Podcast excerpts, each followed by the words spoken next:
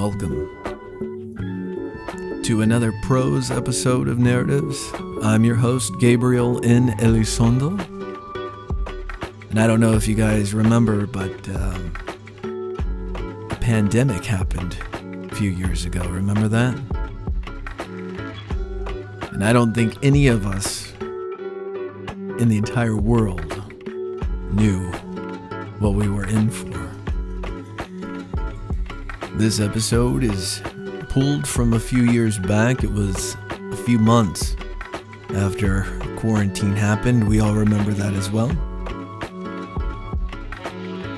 May we always remember the lessons we endured during that time. And let's never forget how valuable those little things are the routines that keep us sane in a world that just may be taken away from you one Monday morning. Enjoy.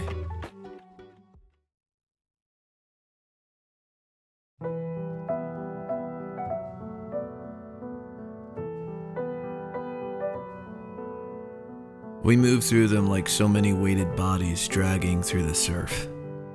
Then a virus sweeps across the globe, and old routines, old jobs, old identities, old relationships, old friendships are suddenly removed.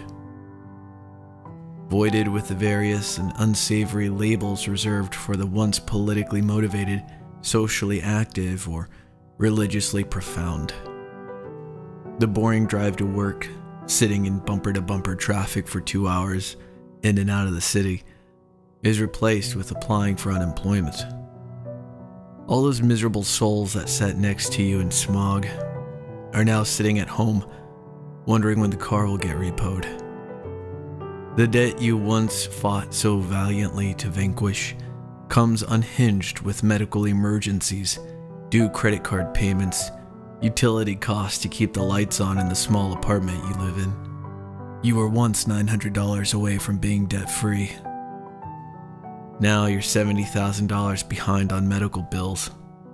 When you are in the emergency room, shaking from 105 degree fever, cold sweats dripping down your body, the infection ravaging your tissues, you gathered enough strength to ask, How much would this emergency surgery cost? I got laid off and have no insurance. Your job becomes a badge of honor, then returns to being a place of contention and disillusionment. Why you put yourself through this was once a question you held in your mind because of aspiring dreams of becoming a full time artist. Now, you know exactly why you report to your job to make enough money to scrape by for another two weeks. Hopefully. The food in your refrigerator looks back at you with contempt when you decide to pass and order something for delivery. The neatly packaged Tupperware reminds you The mac and cheese in here goes bad tomorrow.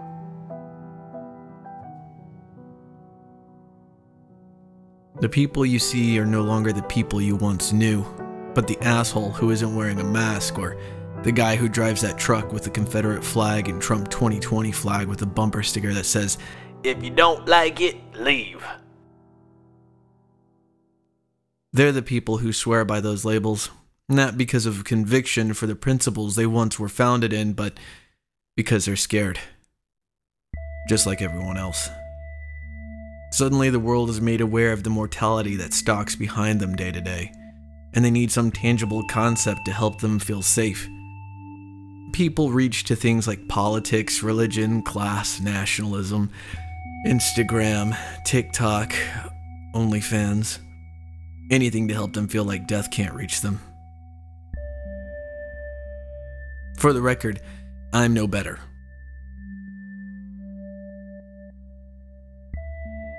The joke, the unyielding punchline, is that death is always a breath away. One slip on the stairs, one second too late at a red light, one ill timed inhalation with a jawbreaker in your mouth. Somewhere, there's a loved one with a plastic tube lodged in their throat to force air into their struggling lungs.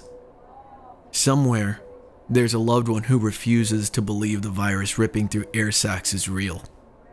The joke is they both end up in the same inconclusive ending. Just a matter of time. I think to myself as I wish I had a cigarette. But I don't smoke anymore. I've been sober for six years. I work out every day. I watch my saturated fats. I drink 64 ounces of water daily, 8 hours of sleep. I look in the mirror at times and shrug. Just a matter of time. I struggle to find reasons to take care of myself until I hear the sounds of four young children giggling from the living room, one wall away. I can't help but acknowledge that lingering anxiety of knowing disaster is one day away. At some point in time, I'll lose everything. I splash my face with water, then try to find some sense of positivity before I leave the bathroom. Because I'm always on for the ones I love. There's rarely a time when I don't consider those around me and their observations. They're watching me and getting a read on what life is like from my disposition. I set the tone for them, and I'll be damned if the little ones giggling suddenly stop their shenanigans because the world has infiltrated my mind again. Smile. They're watching.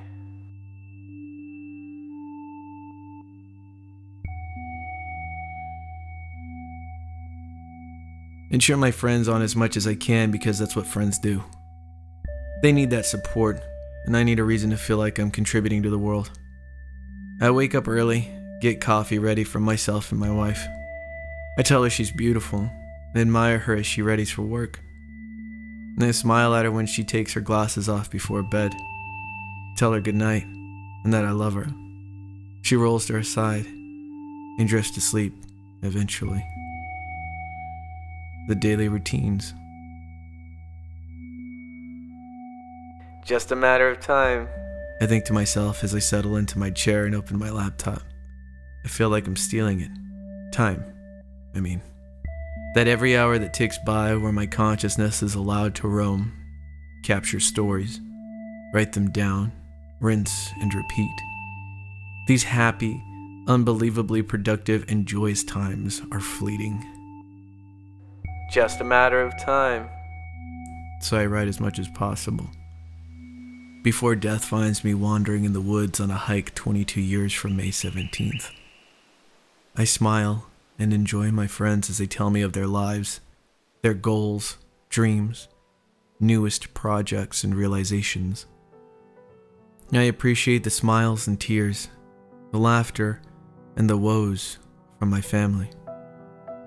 Then I write down what I can remember and promise myself to come back and read my musings when I'm not writing down the new ones. One day,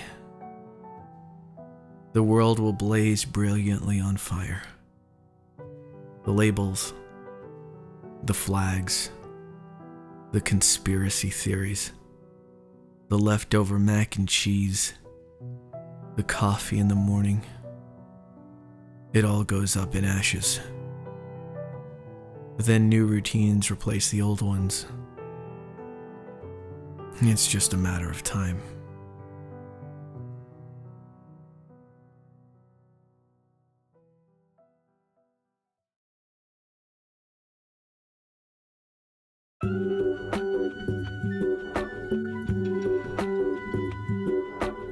And it's just that simple. The Daily Routines was written and performed by Gabriel N. Elizondo.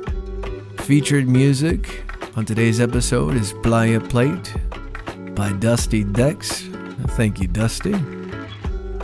Narratives with Gabriel N. Elizondo is a Crown and Coil production. All written content and performances are exclusive properties of Crown and Coil Productions. For additional content and to connect, please visit www.gabrielnelizondo.com or click the link in the show notes. If you like what you heard, please leave a rating and review. It really does help. And thank you for being a part of our story.